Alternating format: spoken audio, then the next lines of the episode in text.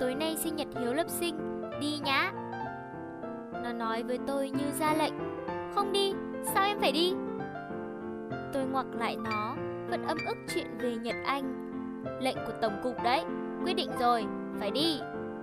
Nó lì lợm, giọng như thủ trưởng với cấp dưới. Em không đi, làm gì được em? Tôi vênh váo nhìn nó. Không đi cũng được, nhưng ai không đi người ấy thiệt thôi. Nó thản nhiên không quay lại nhìn tôi, vẫn mải sơn móng tay bằng cái màu đỏ chóe như vừa ăn thịt người. Thịt cái gì? Tôi lại ngơ ngác như con nai vàng trước nó. Nhật ký của em đâu? Em mà không đi, chị cho cả chương đọc. Cái giọng nó thản nhiên đáng ghét. Sau một hồi lục tung giường chiếu, chăn màn, tôi phụng phịu. Cái này là ép buộc nhau hả? Ai ép buộc đâu, tự do của mỗi người hơn mà, đứa nào khôn đưa đây thắng. Tôi tức muốn trao nước mắt, mở tủ quần áo, lôi cái quần jean nó thích nhất ra đe dọa. Chị mà không trả em, em cắt cái quần này của chị ra đấy.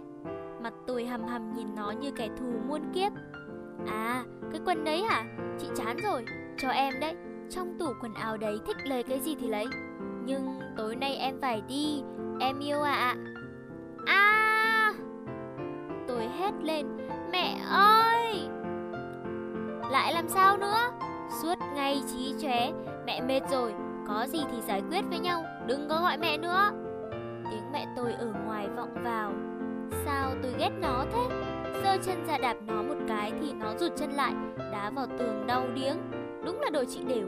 Tôi ấm ức nó cả chiều đến tận bữa ăn tối, cố gắng tìm mãi quyển nhật ký mà không thấy đâu. Đến tối, tôi ngọ nguậy chán không để cho nó make up mà cuối cùng vẫn phải lẽo đẽo theo nó đi. Thì ra, Hiếu Lập Sinh là bạn thân nhất của cái tên hot boy đáng ghét kia. Tất cả mọi thứ liên quan đến vật thể lạ nhà tôi bây giờ đều là đáng ghét hết.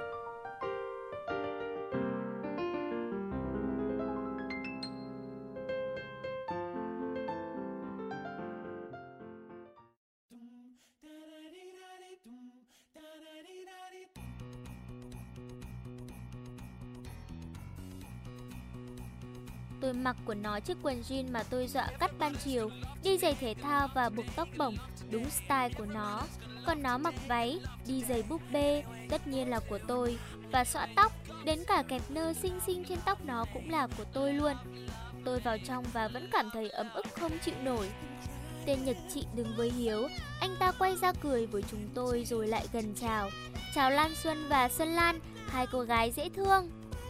Tôi cố nhớ mình là Xuân Lan mà mỉm cười, ngừng cao đầu còn nó thì e rè, cố tỏ ra ngại ngùng mà tôi biết chắc là nó nghe lời khen đến cả trăm lần rồi mà không có cảm giác gì. Nó lỉnh đi chỗ khác, không quên thì thầm vào tai tôi, nhớ đảm nhận vai Xuân Lan mà hót cho hay về Lan Xuân dịu dàng nữ tính và nấu ăn giỏi đấy em nhé. Tôi ngồi với anh ta, cố nuốt ấm ức về cuốn nhật ký để hót về Lan Xuân cho hay, đến chán chê rồi gọi nó lại gần. Em út nhà em ở nhà hiền lắm, bị em bắt nạt suốt ngày. Tôi đưa tay lên xoa đầu nó, cười xòa mà trong tâm địa đen tối lúc ấy, chỉ muốn vò dối rồi giật cho nó đứt ra từng sợi. Nó hay ngại nên ít nói lắm. Miệng tôi nói mà đưa tay xuống eo nó bấm cho thật đau để mượn cơ hội trả thù, thấy trong lòng hỉ hả ghê gớm. Ừ, đúng là em gái của em hiền thật, chắc là xấu hổ nên anh chưa thấy nói gì. Vậy anh với nó nói chuyện với nhau nhạ. Em ra chỗ của mấy bạn một chút. Tôi cười rồi bỏ đi, Không quên nhéo thêm cho nó một cái nữa Trong khi nó đang cười gượng với anh chàng hoang tử của mình, Mà vẫn lừ mắt để nhắc nhở về cuốn nhật ký đang trong tay nó. Buổi sinh nhật chán ngắt, Chỉ có trò hát hò và ăn hạt dưa, Chủ yếu là ở lớp sinh lạ hoắc mà tôi không quen. Chắc là học sinh nhiều quá, Mổ xẻ run dế nhiều nên hóa thành sinh vật lạ cả. Tôi ngồi thở dài ngao ngán.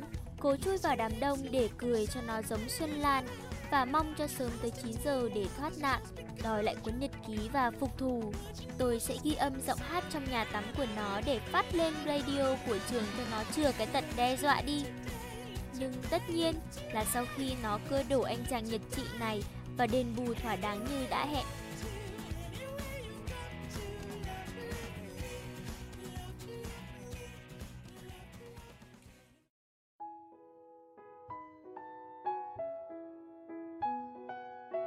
Không ngờ đến hơn 8 giờ tối mà nó đã lại gần lôi cổ tôi về. Chỉ kịp chào chủ nhà một tiếng mà không kịp vẫy tay chào hot boy, anh chàng Nhật chị, anh rể tương lai của mình một cái. Làm sao đấy? Tôi ngồi sau xe nó tò mò. Thất bại, thất bại toàn tập. Giọng nó cao có. Rồi một hồi hỏi làm sao, thế nào của tôi thì cuối cùng khi về đến phòng nó cũng bắn như súng liên thanh bằng cái giọng của cái tên Nhật chị đó. Anh thấy Lan Xuân cũng dễ thương lắm, anh rất thích những cô gái dịu dàng và nữ tính như em. Nó kéo dài, môi chê ra để diễn tả một cách giễu cợt. Anh để ý đến Xuân Lan từ lâu rồi, từ hội trại văn nghệ hè năm ngoái. Anh thích mẫu người năng động như Xuân Lan. Xuân Lan có bạn trai chưa em? Nếu chưa thì em giới thiệu, làm mai cho anh nha. Thế mà thất bại à? Là thành công chứ. Cái ông Nhật Anh đấy vẫn thích Xuân Lan, đúng nghĩa Xuân Lan còn gì. Nhưng lúc đấy chị đang là Lan Xuân thiểu năng, ngây ngô chứ có phải Xuân Lan năng động đâu. Trời ơi là trời, không biết đứa nào dám tung tin đồn là chàng thích con gái dịu dàng nữ tính chứ. Oa, oa, oa. Nó gào lên, khóc theo kiểu cá sấu, không ra nước mắt như tôi. Mà bị lộ tẩy rồi đấy, tự dưng thằng Tùng lớp mình ở đâu ra làm hỏng cả việc. Hừ. Tôi há hốc miệng rồi lăn ra cười không ngừng. Đến lúc nó lấy cả cái gối bịt miệng tôi lại mới thôi. Thế là kế hoạch của nó đã thất bại, bị phá sản hoàn toàn. Lần thứ hai, tôi thấy cái cảm giác được làm chị của nó cũng chẳng sung sướng hạnh phúc gì lắm. Thà cứ làm chính mình còn hơn. Hôm sau, chúng tôi lại trở về nguyên bản là chính mình. Nó lại chạy nhảy hét hò với quần jeans, tóc bồng, hình ảnh của một bí thư năng động. Còn tôi lại là cô bé thiểu năng, nhút nhát chẳng nói năng gì trước mặt bọn con trai. Nhưng tôi biết chắc là nó sẽ chẳng bao giờ dám ngó nghiêng đến cái anh chàng hot boy nhật trị đẹp trai ấy nữa. Và khi đó, tôi hiểu được hai điều. Một là thất bại của nó không phải là thắng lợi của tôi và điều làm tôi vui thực sự là khi thấy nó vui. Điều thứ hai, đó là không khi nào thoải mái hơn khi sống được làm chính mình. Chúng ta không bao giờ có thể bắt chước bất kỳ một ai, dù rằng họ có vẻ ngoài giống hệt chúng ta đi chăng nữa.